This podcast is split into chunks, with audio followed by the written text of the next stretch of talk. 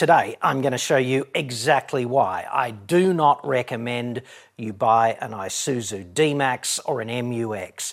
And it's got very little to do with the vehicles themselves and everything to do with the calibre of the parent organisation, which in my estimation is very likely to throw you under the bus if you present to them with a legitimate problem which they can weasel out of. And I'm not just going to speculate on this, okay? I am going to show you an actual example that lobbed unsolicited in my inbox today.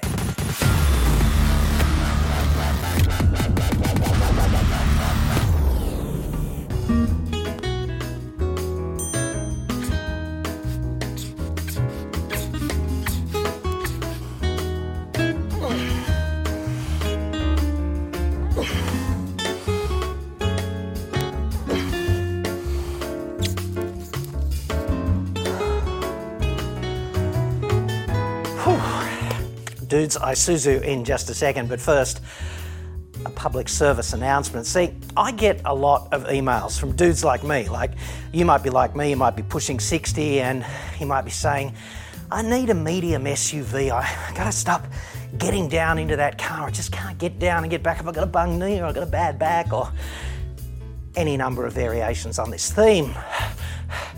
It's actually quite hard to do a bunch of pull ups. However, I'm here to tell you that you can be pushing 60 and a slob and in you know reasonable shape so that you can do normal things in life you know. Pick stuff off the floor and put it up there and carry the grandkids and lift them into the car and stuff like that. So dude if you are saying to yourself oh i'm, I'm getting old and it's inevitable. It's not, dude. Like, if you've got multiple sclerosis or you've been hit by a bus, different story, okay? But if you are reasonably healthy and all of this stuff is getting to you the sore knee, the sore back, the sore shoulder, whatever it's time to face facts. It's not getting old, it's being a slob. so, if you're pushing 60 like me and you're not doing strength endurance training, you are setting yourself up for the biggest possible physical disaster in the next 20 years, which would be losing your strength. And if you lose your strength, you lose everything. So this is not inevitable, what you're feeling, all right? It's just not. Three years ago, I couldn't do a single pull up, right? I was so disgusted with myself. I made it my mission to be a slob in shape, in reasonable shape. Like, not going to the Olympics anytime soon. But I get all of these emails, and I just wanted to put it out there that if that's you, there is no excuse called getting older, right? If you're in reasonable health, you should be able to function in the world, which means you should be able to get down into a car and sit there for a couple of hours and get back out and carry the grandkids, do whatever, okay? Anywho, rocking the dome today too, different setup in the fat cave, and Let's go now with an email I got today from Daryl Imray, right? And this is just emblematic of the way Isuzu rolls in Australia. Daz has got a problem, dealership tried to help, Isuzu throws him under the bus. Let's look at the anatomy of that. Dazza goes, we recently had a 120k major service completed at the dealership for 1600 bucks as we have all our services with no issues. Then, just recently, a warning light would appear, intermittently putting the car into limp mode. The dealership discovered a faulty injector pump and electrical fault. So, this is a 2016 car, okay? And it was purchased new by Dazza. It's gone in for 120k service, but it's six years old. So, it's out of warranty, but that's not the end of the story. He goes, The price quoted to repair this as the car is now outside of warranty by 13 months, is four grand for the part. Like, come on, dude. The whole car was only 40 or 50 grand. How can a single pump be worth four grand? You've got to be kidding. That's a bend over with no reach around right there. Plus 850 bucks labour. That's probably reasonable. Anyway. Dazzler goes, I found that excessive and contacted Isuzu head office. Good luck with that. As a two parent working class family, coughing up five grand to keep our family going was very disappointing. And the Academy Award for Understatement of the Year goes to Dazza Imre. Well done, dude, for composure and politeness. I don't know how you manage that. The Ford dealership at Kingswood, which I'm assuming is also the Isuzu dealer, advised us that even though our service history with them and the car was exemplary, so not only, not only is Dazza looking for a hand here, but he is doing everything in good faith with the dealer, having an exemplary service history, right? So let's just put all of these pegs in the ground like this is the state of play. It's not like he's missed three services and the car shat itself and now he's demanding support, okay, is what I'm saying. Isuzu, and the dealership said that Isuzu were, quote, difficult to deal with and gave very little due to the size of the company. So we're looking for a good faith, whatever that is. I will forward you their emailed response, but I am not surprised these days. Kind regards, Daryl Imre. All right, so let's just talk about the state of play here, and I'll then go into the emailed response, which I will also put up on the screen so that you know I'm just not manufacturing this and bullshitting to you in some sort of amplified way. I've got this email from them, and this is how they roll. So let's think about good faith for a minute. See, in 2011, on the 1st of January 2011, consumer law in Australia changed, and it was no longer the case that manufacturers, importers, whatever, had the sole discretion of helping you out in good faith. That disappeared roughly 12 years ago now, and there's simply no excuse for anyone in this country not knowing exactly how consumer law works because warranty is not the end of the story, and consumer law protects you irrespective of the vehicle's warranty status. We'll get into that in a bit more detail in just a second, right? But Dazza has done all of the right things here. He's had the car serviced on time, exemplary service history. The dealer has gone to bat with him with Isuzu Australia. And here's what they said. And I'll put the response, the full email, I'll just take a screenshot and put it up on the screen now so that you know I am not bullshitting you. This is from the Isuzu Ute Australia customer relations team. And they say, Dear Daryl, thank you for contacting Isuzu Ute Australia and for your time on the phone as well. We first clarify the Isuzu new vehicle warranty covers repairs to correct any malfunctions occurring during the warranty period resulting from defects in material or workmanship of the vehicle. To be considered under the warranty policy, Isuzu Ute Australia must be put on notice by a consumer whilst it is within the new vehicle warranty period. So they're just pretending consumer law doesn't exist and they're throwing Dazza under the bus based on warranty. How fucking convenient your vehicle, VIN code blah blah blah, came with manufacturer's warranty of 5 years, 130,000 kilometres, whichever occurs first, and the expiry date was the 24th of August 2021. So that was 13 months ago, right? As you are aware, by the time your vehicle was presented to Sinclair Isuzu Ute for the fuel pump concern, the warranty period had already elapsed by over 12 months. Here's the chuck under the bus, right? Your request for assistance with the required repair has been discussed with management. management in a cap M, like how fucking grandiose. However, Isuzu Ute Australia are unable to facilitate your request. We're unable. We've decided not to, is what they mean. Isuzu Ute Australia acknowledges your disappointment. Well, that's fantastic, but you can't put a dollar figure on that, can you? That this concern has arisen outside of the manufacturer's warranty period, and with the decision that has been made, we are sorry we have been unable to deliver your desired outcome. Kind regards.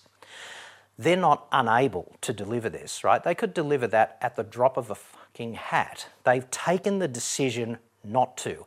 And the thing that galls me about this, it's so disgusting, unethical, immoral, etc is that they're pretending consumer law doesn't exist and they're hoping nobody notices, right? Because under consumer law, it doesn't matter what the warranty is. There is a legislated requirement of reasonable durability. And reasonable is up to the court to decide, and it's different if you buy a five buck tennis ball or a $50,000 ute okay? That just makes sense, okay? There's different durability expectations in the mind of a reasonable consumer for a rubber ball that costs five bucks or a machine that is advertised to you as having truck like dependability that fails at 120,000 Ks in six years, catastrophically, incidentally, with a massive bill that you can't jump over in the current environment of cost pressures and family life, etc. This is serious shit for ordinary people owning cars, and I'm sure that's something that the senior executive management of every car company cannot relate to because those mother lovers never buy a car. They haven't bought a car for years. They don't understand the breadth of financial commitment that it takes to get 50 grand and go, here it is, give me that car and please look after me, kind of thing. Because to them, a car is just something that the parking lot is full of and they take home, you know, whatever car they want at any friggin' time. It's just how they roll. Senior management of all car companies cannot appreciate what you're going through with car ownership because they don't own a car. It's almost like being a motoring journalist, right? Anywho, reasonable durability under the legislation for a car is probably 10 years and something between 160 and 200,000 kilometres. And of course, it requires you not to abuse the vehicle or neglect it by failing to get it serviced. If you do that, then yeah, we're not going to help you, kind of thing but there is a legislated requirement of all car makers and the manufacturers of everything else to provide you with warranty like support if the failure happens unreasonably prematurely. And that, in my estimation, is what happens here.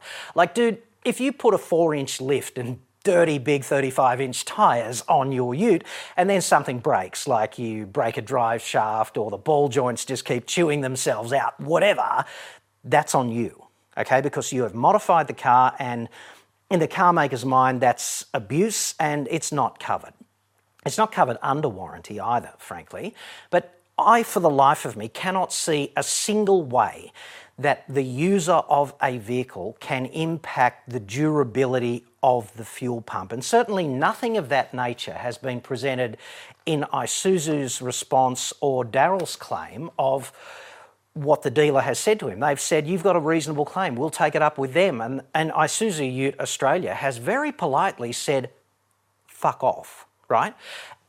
And I call on a couple of things here. I really do call on the senior management of Isuzu Ute Australia to wake up and acknowledge the existence of consumer law and support customers within a reasonable durability envelope with warranty like support. And in fact, you should roll out of bed and be gagging to do this because it's such cheap marketing.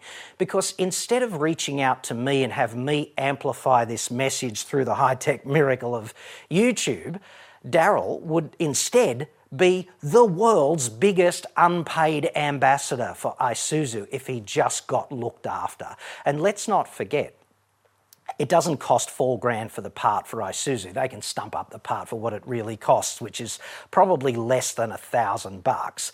And they don't even have to pay the full freight for the labour to get the dealership to fit it because they all car makers have this discount labour rate arrangement with all dealers for warranty and consumer law kind of repairs, right? They don't pay the warranty rate that you pay when you get your car fixed. That's for sure. Okay? So they're missing this opportunity, behaving unethically and immorally, and undermining their multi million dollar marketing of their bullshit myth of truck like dependability, which, you know, quod erat demonstrandum, baby, it doesn't exist. It's a myth. It's just something you can buy if you spend enough on advertising, right? What good is having legislation preventing murder or penalising murder on the books if the cops don't go out and find murderers. And that's exactly what's happening here with the ACCC, right? They're not going to go out for Dazza because they don't act for individuals, but companies need to be afraid of not complying with consumer law off the bat, right? Because there's already an asymmetry of power in play here, isn't there? Like Dazza doesn't have the resources of Isuzu Ute Australia, so they can fuck him over all the way to consumer court and back. And Daz's legal costs could be expensive and it could easily cost him more than five grand to get there. And that's a disincentive to not saying, oh, fuck it, I'll just get the car fixed. Okay? And we don't want that sort of situation. We want the company to be shit scared of getting penalised for not doing the right thing off the bat because that's what the legislation requires. Like Daryl has respectfully asked for support here on the phone and by email. They've said fuck off. And on the balance of probability, not being a lawyer, but on the balance of probability, this is a violation of Australian consumer law. I've seen so many car maker emails like this, like, car's out of warranty. So sorry, we're unable to help. They're not unable to help. They're trying to be cocks and disobey the law and hoping they get away with it. That's certainly how it seems to me. Hashtag not a lawyer. But the reason I'm telling you about this is because plenty of people are sucked into the myth of marketing. Toyota talks about its unbreakable this and that, you know, and Isuzu talks about its truck like dependability. But if you had a truck you'd get to 120,000 Ks pretty quick.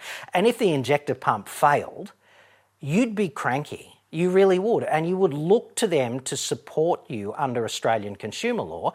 And I don't know if the truck division would. I've never had any dealings with them. I'm not a truck dude. But I know how the ute division rolls. And it's disgraceful, right? The vehicles themselves are okay. You know, they're okay.